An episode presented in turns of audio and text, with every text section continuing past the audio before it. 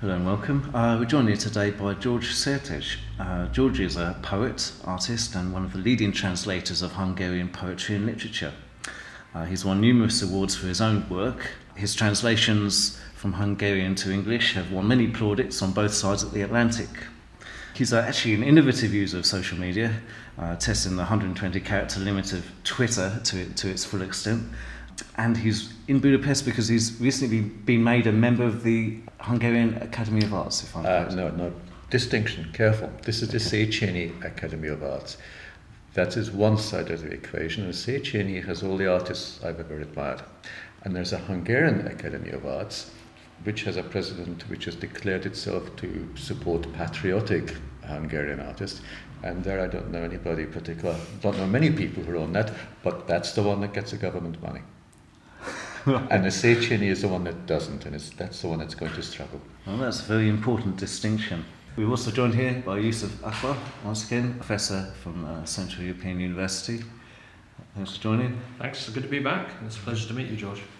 Pleasure to, for me. Okay, so um, if we go back to your back to Georgia and your, your background, my understanding is that uh, your family left Hungary, brought, brought you to the UK in 1956 as, as a refugee you know, can I ask what, what was your family background? Where, where did your family live originally in, in Hungary? Well, my mother was Transylvanian. Uh, my father was Budapest. Um, they were both Jewish, but I didn't know that my mother was until after she died. I'd guessed, but I didn't know. And um, she had been in a couple of concentration camps. She lost all her family. My father came from a working class background here, worked with a plumber, after, and he served in forced labor during the war, was very lucky to escape. Um, so he was with a plumber before the war. He joined the plumber again after the war. Um, and then when communism came in, um, they realized he was quite a bright guy and they started putting him through university. And they, he served in the Ministry for Building. So he was actually within my mother, who was actually considerably to the left of my father. My father was a kind of social democrat. My mother was not allowed in a party, chiefly because she came from a middle class background in Transylvania. So that was the balance. They decided quite suddenly um, to go during 56. How did they get out? Walked. We all walked. Lots of people walked. You got a train to near the border. Then you got another train as far as I remember. I was just seven. In fact, I was. It was my eighth birthday when we crossed the border. And then we went to this small station, we were on the platform, lots, a number of other people got off with the same clear purpose, um, suitcases and everything. Local guy comes up, you want to go across the border, go to this barn, what have you got? You've got to give him stuff. And then about one o'clock in the morning, they came back, he and a friend of his, as far as I remember. As far as I remember, they were pretty well bruised up. And then they just led us across Partraway to the border and said, just carry on there. We walked across overnight and arrived in a little coppice or wood where suddenly there was a light in front of us and somebody in military uniform and some people thought it's, you know, the Hungarian lot, but it wasn't, it was Austrians. So that's it. Um, you know, some 220,000 people, maybe a bit more, 228,000, I think, left in 56. And the borders were extraordinarily leaky but risky. So you could go across because the military had taken a revolutionary side. So you didn't know who was doing what. But I think you could do that more or less till about February or March 57, and we did it on, at the end of November in 56.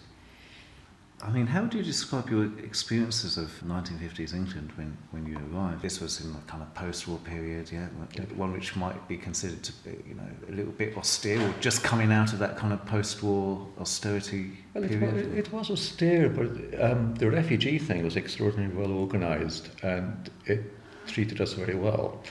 Um, all kinds of organizations, from students' organizations to women's voluntary service now, the RWS are all. Mm-hmm um, they, I mean, because we were not, we had really had nothing, just you know, absolutely nothing. They set us up in, um, first of all, in off-season boarding houses. Well, first of all, in an disused army camp. The troops were all out in Suez, because um, because that was exactly the same time. Then we spent the winter and the beginning and most of spring probably in an off-season boarding house on the Kent coast, where my father, who spoke some English, acted as interpreter, up to London, found us accommodation, found job, and so on. As to, there was a very, I mean, partly because of the Cold War, there was a great, there was a very friendly reception to those who were perceived to have been you know, fighting against the Russians. Not that my parents did any fighting, but nevertheless we were part of the same, the same group of people. So it was good publicity, and people were, on the whole, in a very English sort of way, um, welcoming, nice, all that sort of thing. So no complaints. And, and why did some uh, some of the 56 refugees go to the UK and others go to the United States? Do you know why? Contacts, possibly. Um, we originally wanted to go to Australia, but we couldn't because my father had a cousin in Australia because my mother had a heart condition and you had to be fully healthy to get this compound assisted passage. The US took far more people. I think the US, the UK, Switzerland, France, some Scandinavian countries, some into Israel, some to here and there. Um, I think it was just wherever you knew somebody. And if you didn't know anybody, then USA being bigger, I guess that's where people decided to go. I don't really know Yusuf.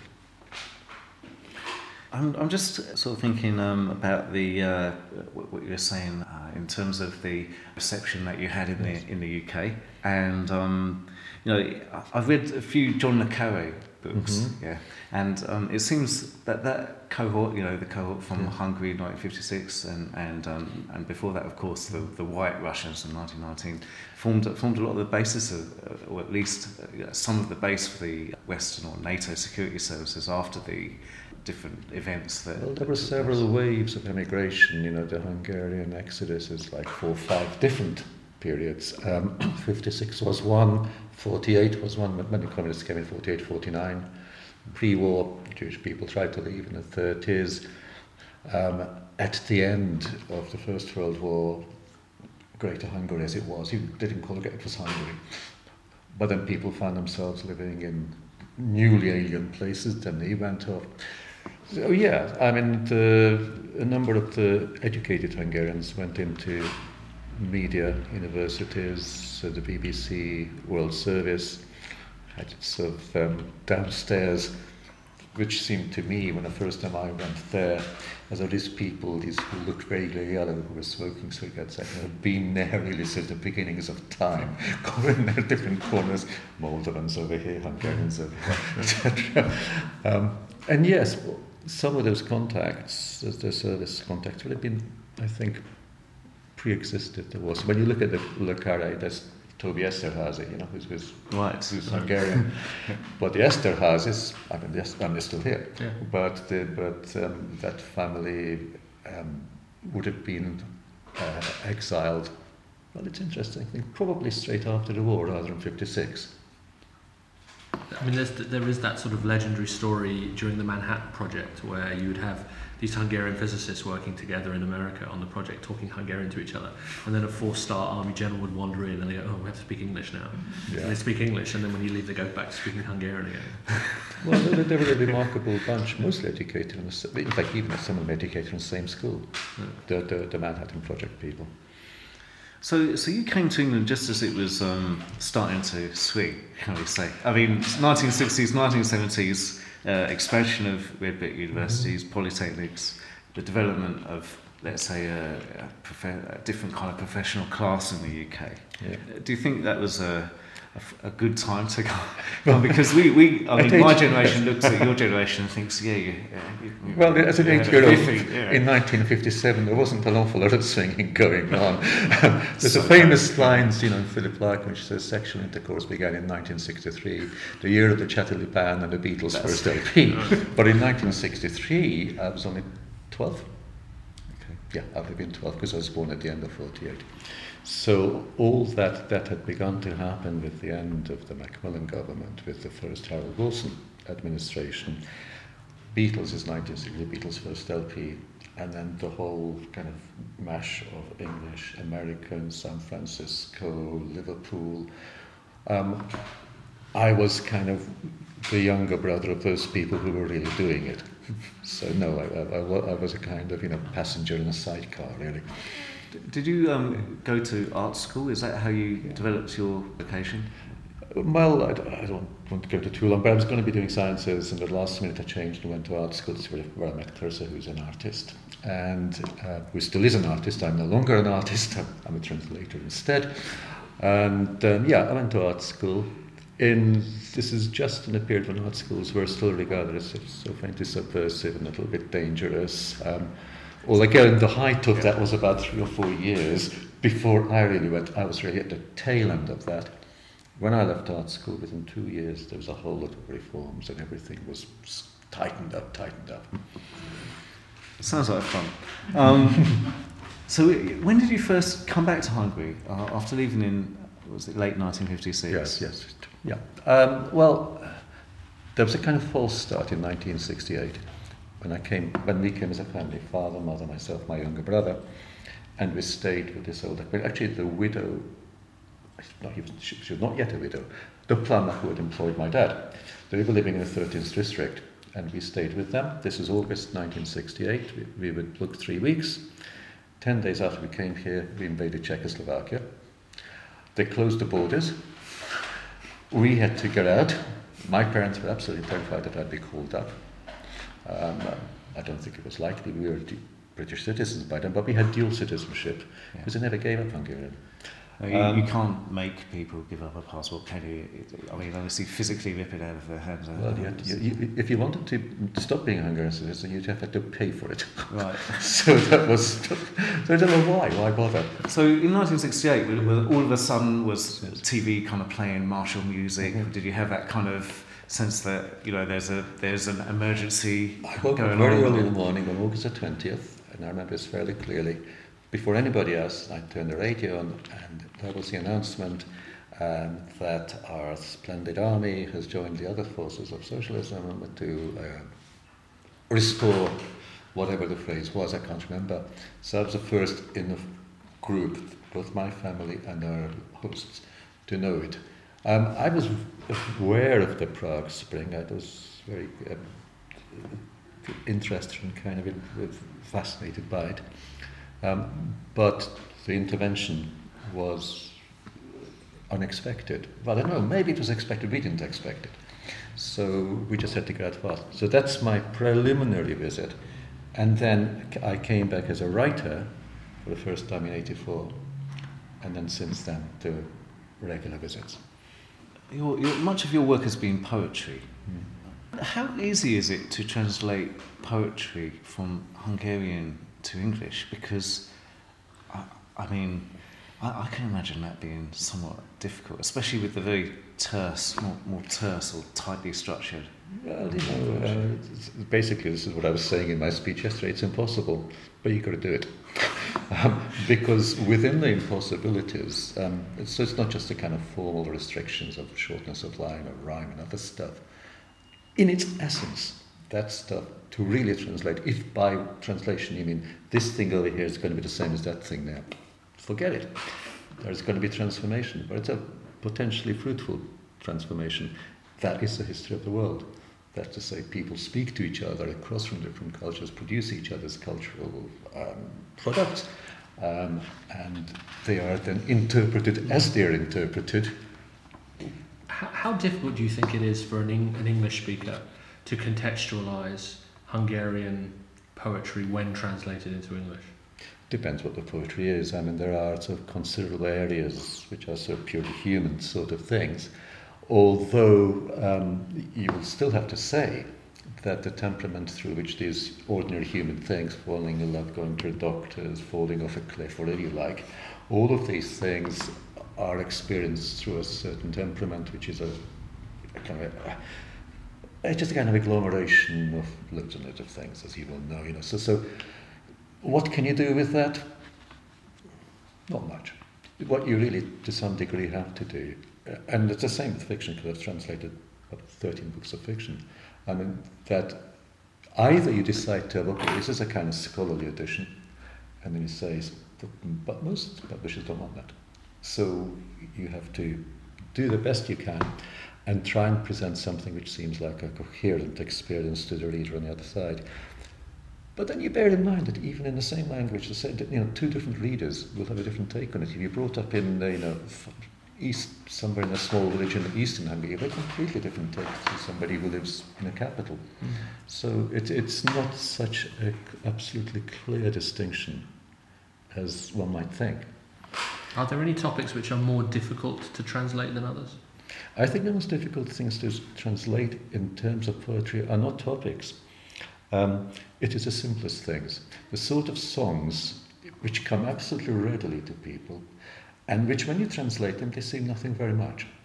But it's just that to them, they've built up so much a kind of wealth of association. And you can hear it, I can hear it in Hungarian, but to make people hear it in English, that is the toughest. Cultural context, I mean, it depends on what level you want to take it. You know, if you want to say this, take Petőfi you're a national poet, I, your reader's going to this is a guy who probably dies at 26 in a battle, context of which is this, context of which is a bunch of European revolutions. Depends on your editor, depends on your reader, depends on what else is written at the periphery. So not necessarily in the thing, but if these poems are in an anthology, there will be an introduction, and there will be some kind of. But it's never a perfect watertight thing. One of the things um, that, that, you've used Twitter for is yes. to supply the world with some translations of Hungarian proverbs. Uh, yes. Some, some extremely fatalistic ones here. Like for I've made them up mostly. Oh, have you? some are made up, some are real. Okay, right. okay. Remember which is which. okay, so so you've got uh, what you fail to master, you will kill. Ah, that is a Hungarian one, I think. Yes, yeah. it, it, it's a yes, it's, it's a it's a worrying state of affairs. I don't know why I come to this country. we know how to bury people. Yes, I think I might have made that one up. Uh, okay. okay. The fish stinks from the head down. That's Hungarian. Yeah. That's Hungarian. That yes. yeah. yeah.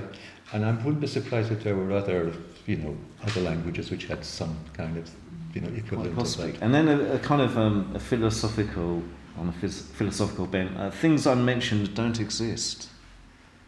That's probably me. Is that probably you? Yeah, ignore it. It's, it's okay. No, I'm, I'm Wittgenstein. You know. Well, what what happened is that out of that's quite old, I, and I developed this thing called the New Proverbs of Hell. William Blake wrote the Proverbs of Hell, so I then made up wholly new proverbs of Hell. Brilliant, absolutely um, brilliant. I remember, I remember reading. Yeah, those are fun yeah. to do. So there's always this kind of interesting play between, you know, what is authenticated and what is real, and what is a product of the imagination, or what is the product of the imagination playing upon the authenticated and real, which is also kind of. Um, but I know I've never vouched for these. I think my original thing, I tweeted about 20 genuine Hungarian proverbs, and then I sort of went out on a limb and started, well, let's have some more. Having too much fun. why not? So um, it's interesting you mention authenticity. You know, when we look at you know how Hungary has developed culturally yeah. uh, in the last ten years, there is there is an element. You know, uh, what what is authentic in Hungarian culture? It, it's the countryside. It, it's the it's the cauldron of stew. Yeah. It's the it's a it's kind of it's a fairly kind of it, it's an aversion to modernity. Yeah. yeah. Um, and and I'm just sort of wondering how, how how do you think this has developed since you know 19? I know you were here in 1989. You saw the yeah. collapse of the previous yeah. system. Yeah. I, I, have a theory that you may have caused it indirectly, but. but, but yeah. I was just an observer. you couldn't possibly comment. Well, it's a really interesting question because it's not a. There's a non-specifically Hungarian answer to that. I always say I have a certain distrust of the whole notion of authenticity. You know, that there is an absolutely echt thing somewhere. They may, it exists, but the terms within which it is presented, I think, are nearly always somehow false. I think authentic, and, and it tends to play against modernity, not always, but in some of its respects. I think in authenticity is an aspect of patriotism. Patriotism is an aspect of history here, of a certain degree of paranoia, which was based upon perfectly real things. Just because you're paranoid, it doesn't mean they're not out to hurt you. So there's that. It's a kind of vulnerable. The way I've looked at and written about it is it's a form of vulnerability in the psyche, which comes out of long periods of history. Not a single war won since 1526. Mm. Always on the wrong side always looking to somehow revive its, itself through a battle or two, opening up to enormous joy, and then developing this mindset in which you always expect the worst, and you have to say, okay, so what's real? What is truly Hungarian? And the current politics plays a great deal upon that notion. But what you posit as authentic, peasant life, the life of the country, um, the symbols of a.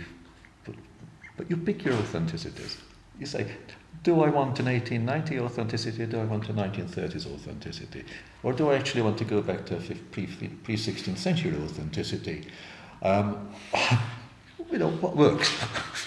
the way the way that um, kind of modern presentation, modern yes. modern presentation, modern communication techniques is, is sort of manufacturing this authenticity as a yeah. as a as a result of having this kind of dominant dominant domination of the political discourse. Yes. I think is is really uh, there's no other word for it. You know, there is a dominant discourse in oh, Hungary.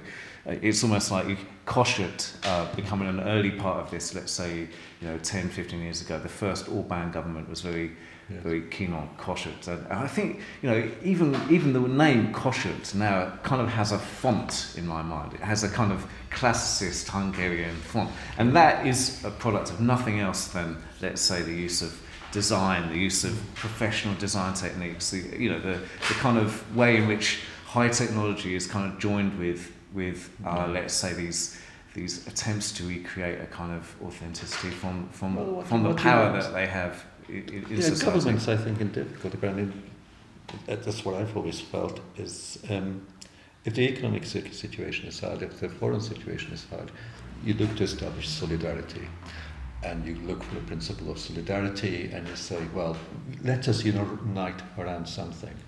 The idea of the presentation, well, I don't know, I remember in, in Britain, in the, in the days when you bought um, packaged sliced white bread, one of the chief brands was Mother's Pride. Mm, you know? Right. So you you play upon these kind of appeals to Granny was right. Granny made the best possible jam. Kossuth, it's very interesting that they play on Kossuth because Kossuth is a rather liberal figure. Absolutely. And of course, as you move towards the right, Kossuth, well, you know, what happened to Nagy What happened to his reputation? Who talks about him? He was a comic. Yes, that's what they say. So now he's he was practically a religious icon in 1989, but not anymore. But not anymore. And you know, Horthy is on the rise. Um, so these shifts are. I, I, I, I find them really quite distressing. It's interesting. I was in I was in Latvia this week. Mm-hmm. Um, and it's sort of interesting how, in sort of in terms of identity and authenticity, the Latvians uh, and generally the Baltic countries, so Estonia, Latvia, Lithuania, they have they have a kind of modernizing benchmark, mm. which is Scandinavia.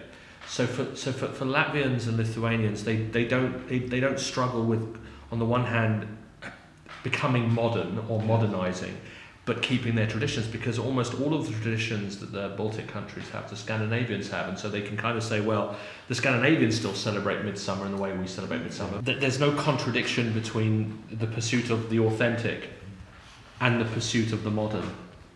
They, they, they kind of go hand in hand, whereas the perception I have of Hungary is there is this kind of uh, struggle to reconcile what we define as the traditional and the authentic, as you suggested, and this concept of becoming European, modernizing in the sort of the in the standard discourse. Yeah, both both, both tendencies are here. I think one of the uses of the Székely flag, the Transylvanian flag, is to situate the authentic there. Know, because that's pre-Trianon, pre-Versailles. That was real Hungary, um, and that was a trauma. It really was a trauma. It's an understandable trauma because even in terms of the imagination, so much Hungarian literature and art took place in territories elsewhere. That's the kind of trauma that represents. And but because it's gone, because it's cut off, you're not going to get back there. So that kind of uh, reconciliation between the authentic, which can be located there, and the modern is, is, is at tension here. Isn't underpinning this as well um, an expectation that, you know, in Hungary, that, that the powerful, that the wealthy will basically exert their authority over those who are less fortunate? It, it, I mean, is there a kind of, at the core of this, is there not a pessimism which has run, let's say, through the communist era, like a... Way before. Yeah. Way before. I mean, basically what people, some people said to me when I first came back in 84, this is, we are the remnants of a feudal country. Um, so landlords, peasants, workers, you, you, it's a classic kind of picture. Um, and then that is kind of modified by events, by different um, regimes. But the idea of having privilege, of, of, those with privilege, has remained. You know, so during the Communist Party period, the, the, the party had privilege. They could shop elsewhere, they lived in different circumstances. Um, that is not what's. Hmm. I'm not quite sure what I think about this, so I, I don't want to go too far, but I, I think that the acceptance of privilege um, depends on who is enjoying that privilege. Yeah. So some you expect it from some people. So if you the old aristocrats came back, they had their privilege. The old landowners, that would be kind of expectable. Some of the nouveau riche, probably not. Yeah. The political elite, okay, providing you can't show, providing there's no obvious corruption and there's been masses of that, I think, yes. Um, so that's a sort of slightly more nuanced sort of situation, I think. Uh, I'm just, you know, when we, when we look at the numbers from the, the election, yes. you know, um, which was just last month, uh, we have a turnout now which has fallen to the 60% level.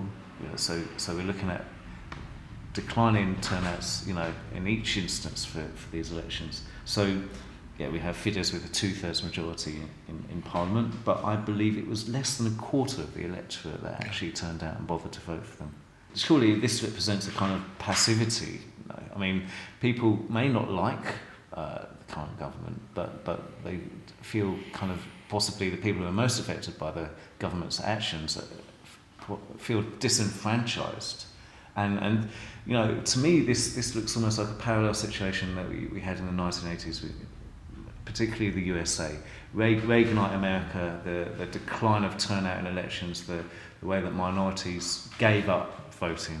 Mm-hmm. I mean, is, do you think there's a parallel there? I mean, obviously America is in a very different situation. Well, there, there, there, there's a certain level of parallel even with the UK. I mean, because turnout is never that great. Today's European election day, isn't it? God knows what the turnout's going to be there. It's going to be really low. Um, and again, you have your the representation in Parliament doesn't necessarily mass, match the you know the voting generally. We don't have a kind of list system. So to some degree, that is the case. I think it'd be interesting to know because I don't know about the rest of Europe how far this kind of disillusionment or self-distancing from a politics that is clearly kind of highly projected through various kinds of media and people just say, it's another politician. I don't trust any of them. Let them go on with it, etc., etc. And so it goes on until things become too bad. Then there is resentment, and then something or other may or may not happen.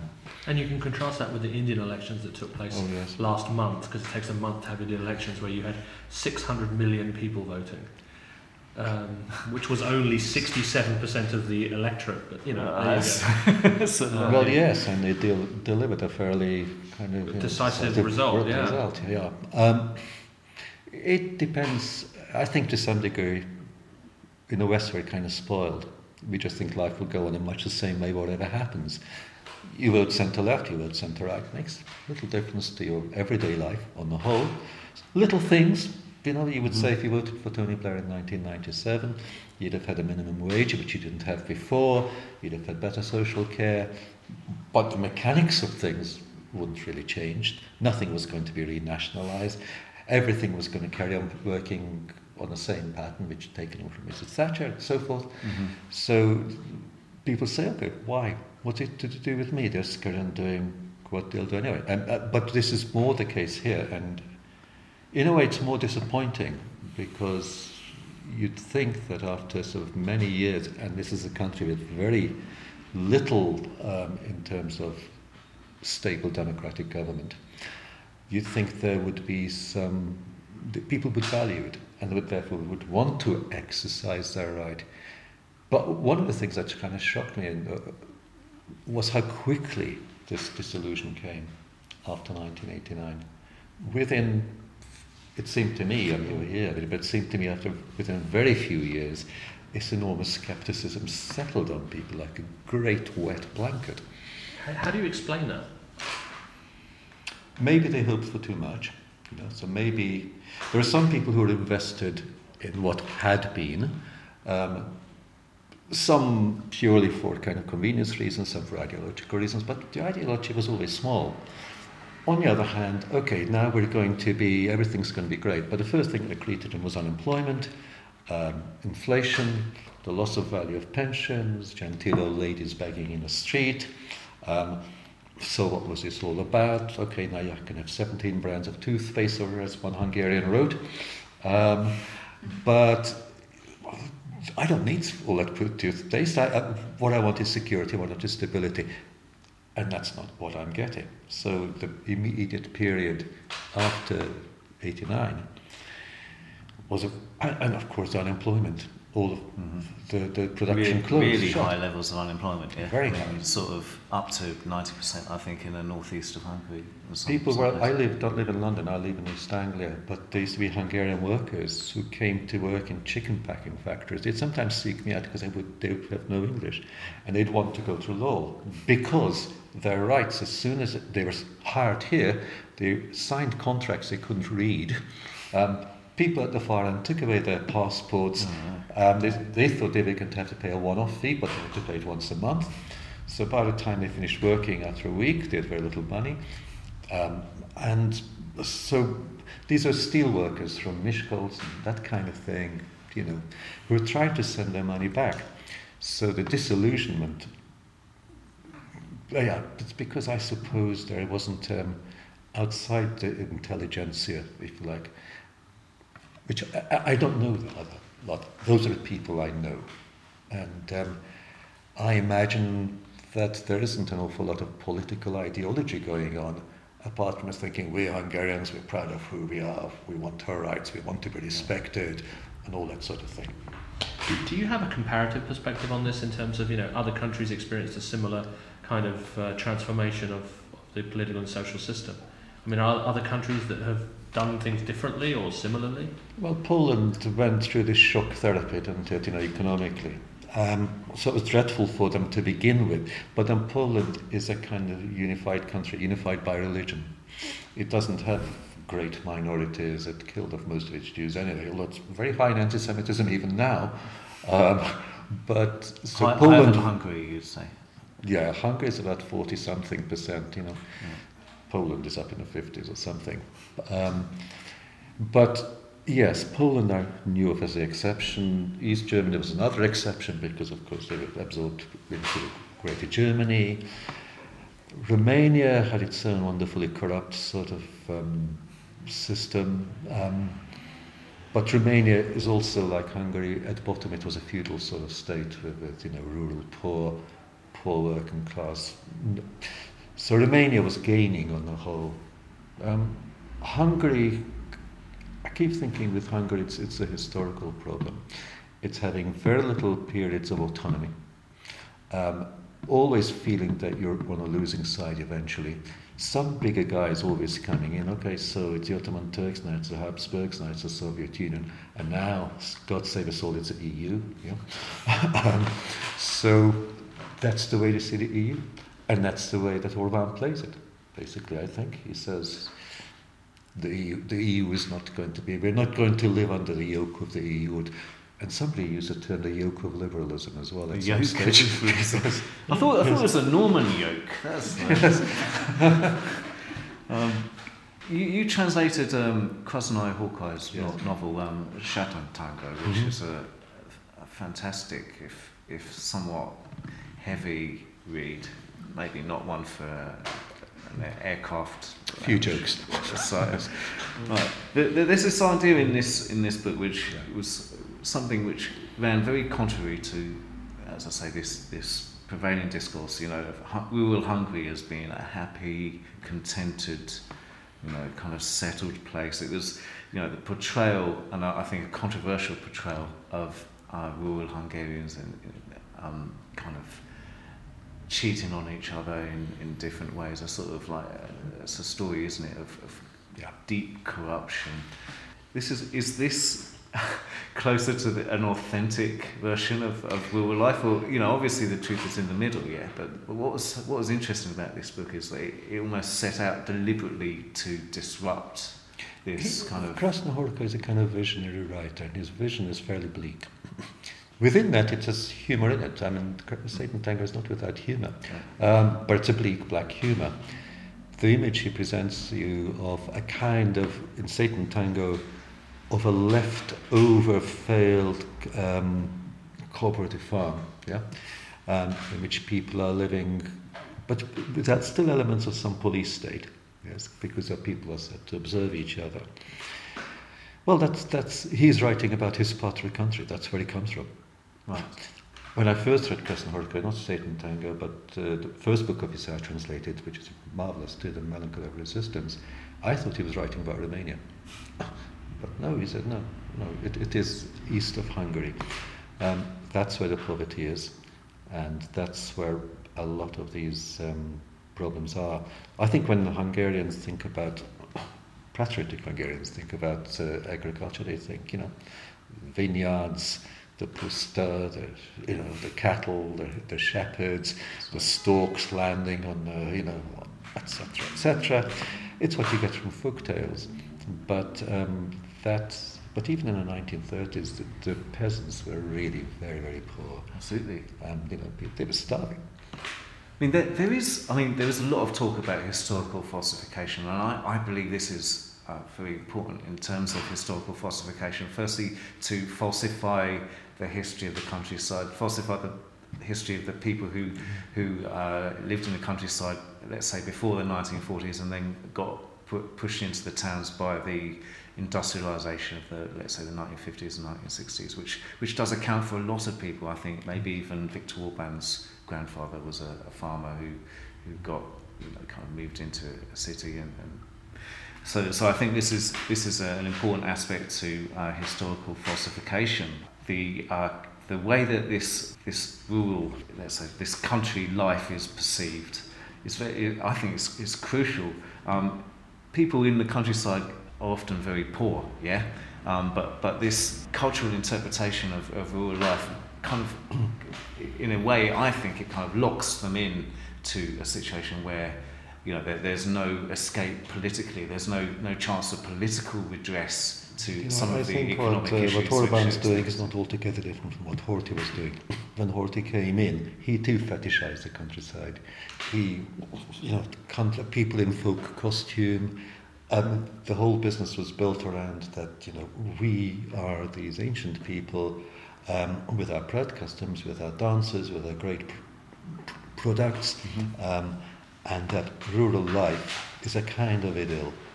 Um, or at least there is within it that which can be presented as a kind of idol. And the kind of falsification which goes on. I mean, I don't say Hungary is, is unique in that no, falsification as a natural product, but um, the statue, the, the, the, the, Holocaust statue, which is going up, about which there has been a lot, about which people are still daily protesting, where Germany is uh, depicted as an eagle and poor Hungary as this angel who's being torn to pieces. I mean, no, no, um, that is falsification. But you know why it's happening? Because he thinks we want to make people feel good about themselves. If they feel good about themselves, they feel good about us. They will carry on voting for us because we make them feel good. It's a kind of closed circle. I have a related question, um, and obviously, you know, you can't psychoanalyze people either historically or contemporaneously. But in your opinion, how much of this kind of um, celebration of this sort of perhaps non-existent rural history is done for expediency, or or the leaders genuinely feel that way? Oh, who knows? Who knows? I can't read them. I mean, I, some of them are clearly, some of, of, of Orban's associates are clearly far right piece of people. Um, and I don't know how cynical they're being. How people can believe what they, people are very good at believing what they want to believe. And uh, so they don't genuinely believe it. Some people who are, are kind of cynical about it can exploit that. And um, how far what Orban believes, I don't know. But I know he's a he's a very good orator in his terms. Mm-hmm. Um, he's a remarkably good manipulator of people. He's he's a very effective leader.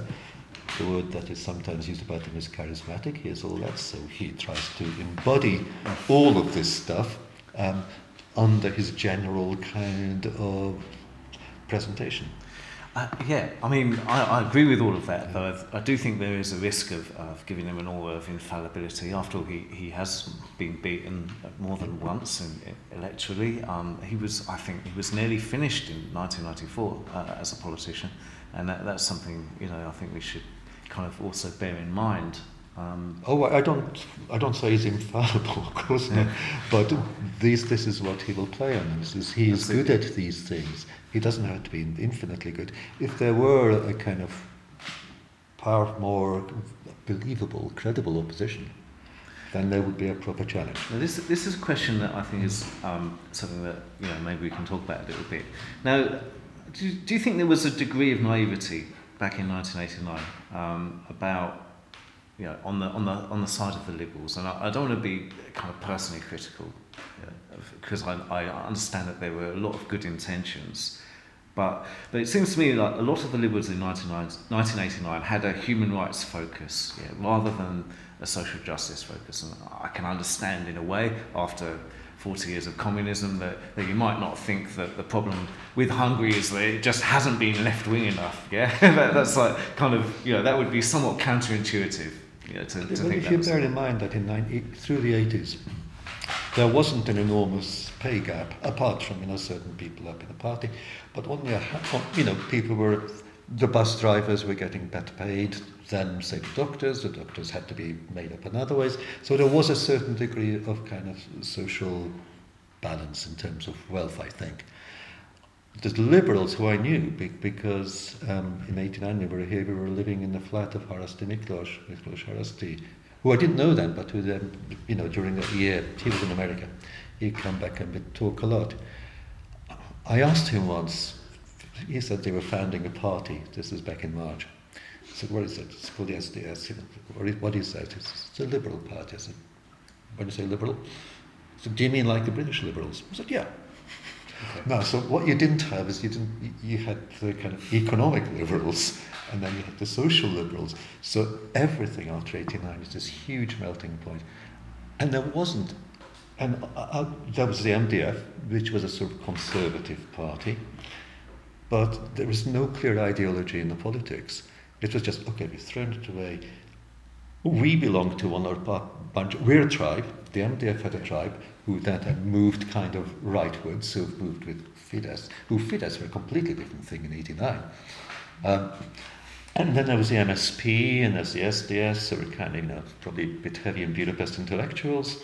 And they were, I took them to be on the whole of the left, but some of them went off and became kind of Thatcherite economic liberals. But there was no definition. And are still, it's still very hard to find that. Yeah, and this maybe goes back to kind of institutional weaknesses. So, so all these parties haven't managed you know, I mean, when, when we say party, I'll exclude Fidesz from this consideration, but most parties haven't really been able to organise themselves as uh, functioning democratic organisations, which obviously is difficult everywhere, you know, but, but it strikes me that these institutions are very weak in Hungary. They, they are weak. I, when people used to ask me in England, you know, the Hungarian Socialist Party government, what's it like? And I said, yeah, it's a little to the right of Tony Blair.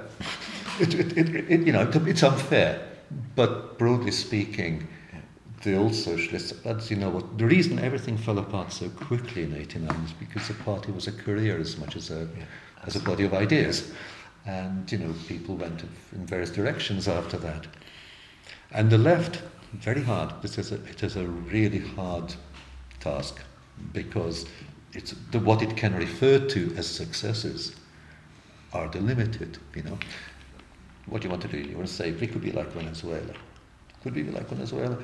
We could be like Cuba. Could we be like Cuba? We could be like who do you? Okay, Scandinavia. We can do Scandinavia. Where's the model exactly? What, what model are we? What is the model? And um, and Scandinavia is based upon sort of long periods of stability, and you know people actually.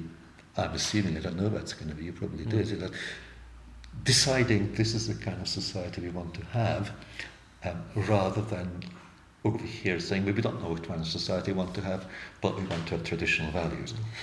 I mean, one, one thing I heard about the Scandinavian capitalism, perhaps with the exception of Norway because of its reliance on natural resources, is that large wealthy families Mm. in Sweden and Denmark control the economy. So in, in Denmark, you've got the Maersk family, which control all of the shipping. Mm-hmm. You've got the Perssons and the Hults, uh, who control whole swathes, the Wallenbergs, who control whole swathes of the economy. And it seems to me that the the educated Nor- Scandinavian families have done a deal with the state, more or less, where they say, if you don't tax capital too much, we will we will provide employment and welfare for Social, society. social net. Yeah. Yeah, yeah. Well, that's something under circumstances. Um, but it's, as I say, if you are left in a sense, like, can I imagine the UK turning back, say, okay, we're going to renationalise. What are we going to? We haven't got any mines. Are we going to renationalise shipping? Well, we haven't got much. Fish, fishing? No, we, we can't do that. Railways, maybe we could renationalise railways. What's it going to cost? Yeah. etc. You know, it, it's it, that's very very hard to know what model to turn to. So what you have are the social instincts that you can appeal to. You say, do you want to see vast disparities of wealth? Do you want to see people sleeping rough? Do you want to see people trapped in this or other form of poverty? Do you wish for whatever it is to be able to move through to higher education, to be affordable? So it comes down to a series of very practical questions, which you can then present to people and say, look, if you have a conscience, you could do that. But you're not presenting a package, you're not presenting a bundle. I don't. Mm-hmm. That's I, well, I think that's a problem. I don't know. You might think quite I differently. mean, do you do you see a kind of rather than a left-right cleavage? Yes. Do you do you see other cleavages emerging? For example, like populism versus elitism. Yeah, yeah, yeah. I think that's very strong. Um, where is populism? From which point is populism perceived to be populism? From which point is elitism um, uh, presented as elitism? You see it then, and you see tribal differences, instinctive tribal differences, much as you see different football supporters. It's a series of individual issues. Um, I think it strikes me over here that the political discourse is cruder, rougher, um, generally nastier. We've kind of got it's all butted in the UK. Generally, it's butted. It's you, you can kind of, but it's very hard to work up a kind of oppositional sense apart from if you say if, if you're on the right. You might say, "Oh, these people are restricting our liberties. They're for a tight state. They're in for an awful. They're, they're letting in the immigrants. They take our jobs." which they do. Well, don't, they do. There's nobody streaming in here, presumed to take Hungarian jobs, because they're after Hungarians are all going elsewhere. Um, but it's that kind of discourse, and other people saying, like even David Cameron tries to say, I don't know how much he tries to, he believes it, that actually we depend upon, you know, immigrant labour. Um, for a start, we've got an aging population, somebody's got to pay the taxes, take up, blah, blah, blah. There are all these pragmatic arguments for moral areas. Yeah? Yeah. And, it, and, and that's where I think things happen. That's through immediate, pra- these pragmatics you can then appeal to what I think, you know, left-wing socialism appealed to in the first place. Inequality, injustice, but to use them as, as broad handles just washes of people, I think, on the whole. You've got to say, see, that's how we're going to make that better. See how the, that's how I think it works anyway. One more question in that case. That's very interesting what you've just said, George. I mean, so what's your view about sort of Orban's sort of, you know, fixing electricity prices, making it hard for foreign multinationals to operate? I mean, where do you locate that in Well, the sort of some some foreign yeah, multinationals. some foreign multinationals? Well, that, that could be a key, quali- key qualifier. Um, well, yes. I mean, obviously, these are sort of benefits to people. It's not as if um, even as they say, Mussolini made the trains run on time. You, you can do certain things, and those things have good effects. Yes, I, I assume so. Um, the business of fixing electricity prices, restricting um, the uh, ownership of major utilities, that kind of thing. Um, but I would expect, I would have hoped that a socialist government would have done something like that, but with a different sort of agenda. But I'm no economist. Economist, mm. I, I feel stupid when I talk about this. So all I can really talk about is, if you like, a kind of pragmatic politics and, and ideas when it comes to I don't know whether Orban has wrecked the economy or his or, or the economy is flowering wonderfully. If I listen to the, if I read the officials of the blogs, I think, gosh, Hungarian economy is, is undergoing a tremendous, oh. great flowering. Yeah. I mean, I mean, you could say that. I mean, you, you could also say that Pinochet's Chile, Chile had yeah. had massive growth growth rates in the 1980s. You know, freakishly, nine yeah. percent. You know, this is like kind of you know, this, this is something that, that can happen even in, in the most kind of unpromising situations for the, for the majority of people. Oh, yeah. And yeah. We, what we see, I think, in Hungary is you know, unemployment really dropping as a result of uh, workfare, which, yeah. which is, I, I believe, it's going to be moved. Workfare is going to be extended so that so it's actually un, unrestricted. So yeah. someone who's out of work for three months could get placed onto workfare basically for the rest of their lives. So yeah. That's a, a standard uh, wage, if you like, of 47,000 forints a month. Mm-hmm. Um, it's essentially uh, is institutionalized institutionalization of poverty mm-hmm. um, provides a I think a very cheap workforce for, for yeah. people who mm-hmm. who can exploit that and and this once again is I think you know this is this is tied into this I, I would call it a fascist inclination to move the problems that exist onto the backs of the most vulnerable, people who are least likely to respond, who, who are, you know, electorally disadvantaged. That is how I would understand it. So whatever immediate good effects might come across from fixing particular prices, I, I, it does not make me love him mm. in any respect. I think, yeah, I think Hungary is, is, is there's, there's, a danger of Hungary moving towards a more fascist sort of um, structure and mentality and that was behind my question about populism, yeah. elitism versus left versus right. Because I think in some senses, the, the, the, the centre left and the progressive left in Hungary has become discredited yeah. precisely because it became successfully tarred with this elitist brush. Yeah. Right. So when so people vote for Fidesz because they don't like the quote unquote Budapest liberals. Because they don't understand what it is to be really Hungarian, right? Think they're a bunch of Jews anyway. Well, and that's kind of one of the anti-Semitism, which is deeply rooted in this kind of mistrust yeah. as well.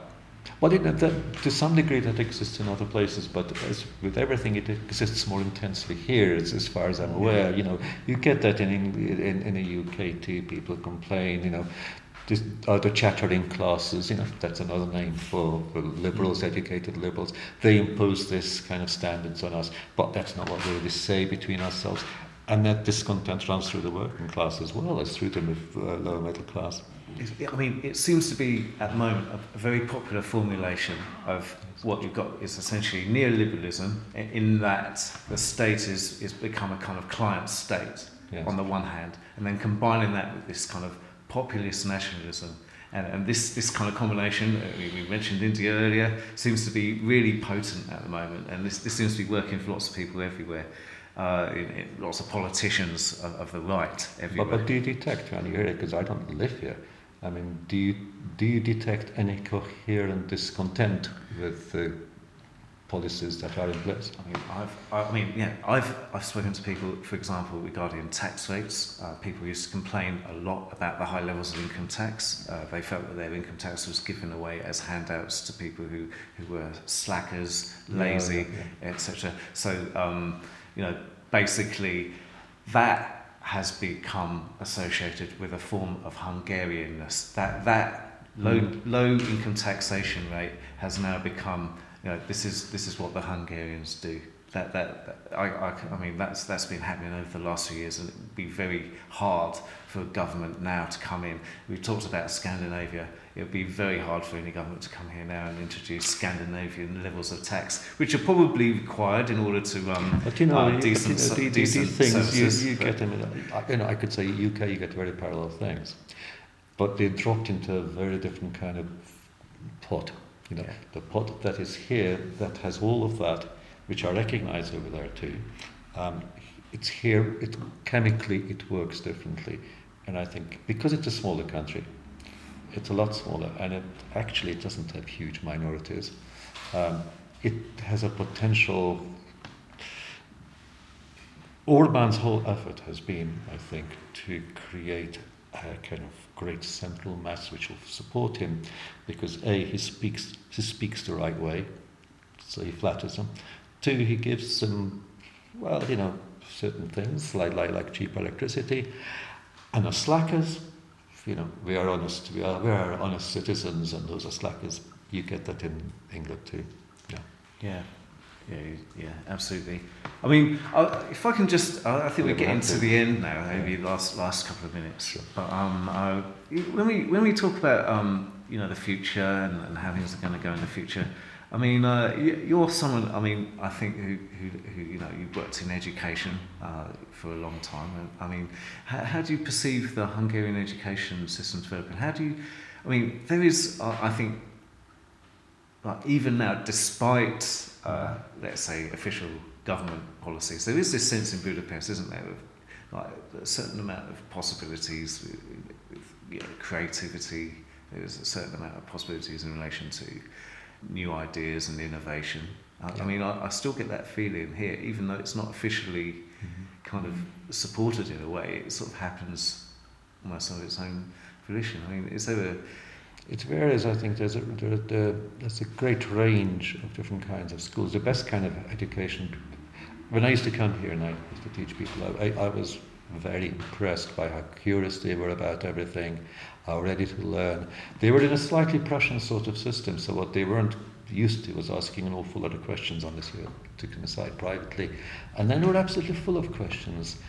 But again, I, I'm very aware that what I know is Budapest, and I know, and I know the equivalent of the chattering classes. That's those are the people I really know. The rest I read about, but the people I talk to are intelligent, educated, on the whole, liberal, left liberal people, um, who are, as Yusuf was saying, they're, they're, discredited. Um, through various, you know, various things. There, there has been corruption. There has been all, all this kind of thing.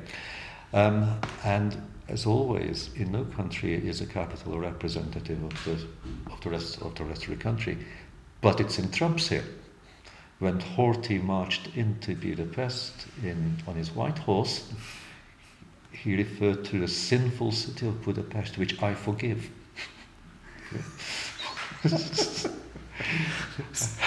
it, it, it, it was it, it was the city of sin, you know. Out there were the idealized peasants who were actually starving and do- doing all of that.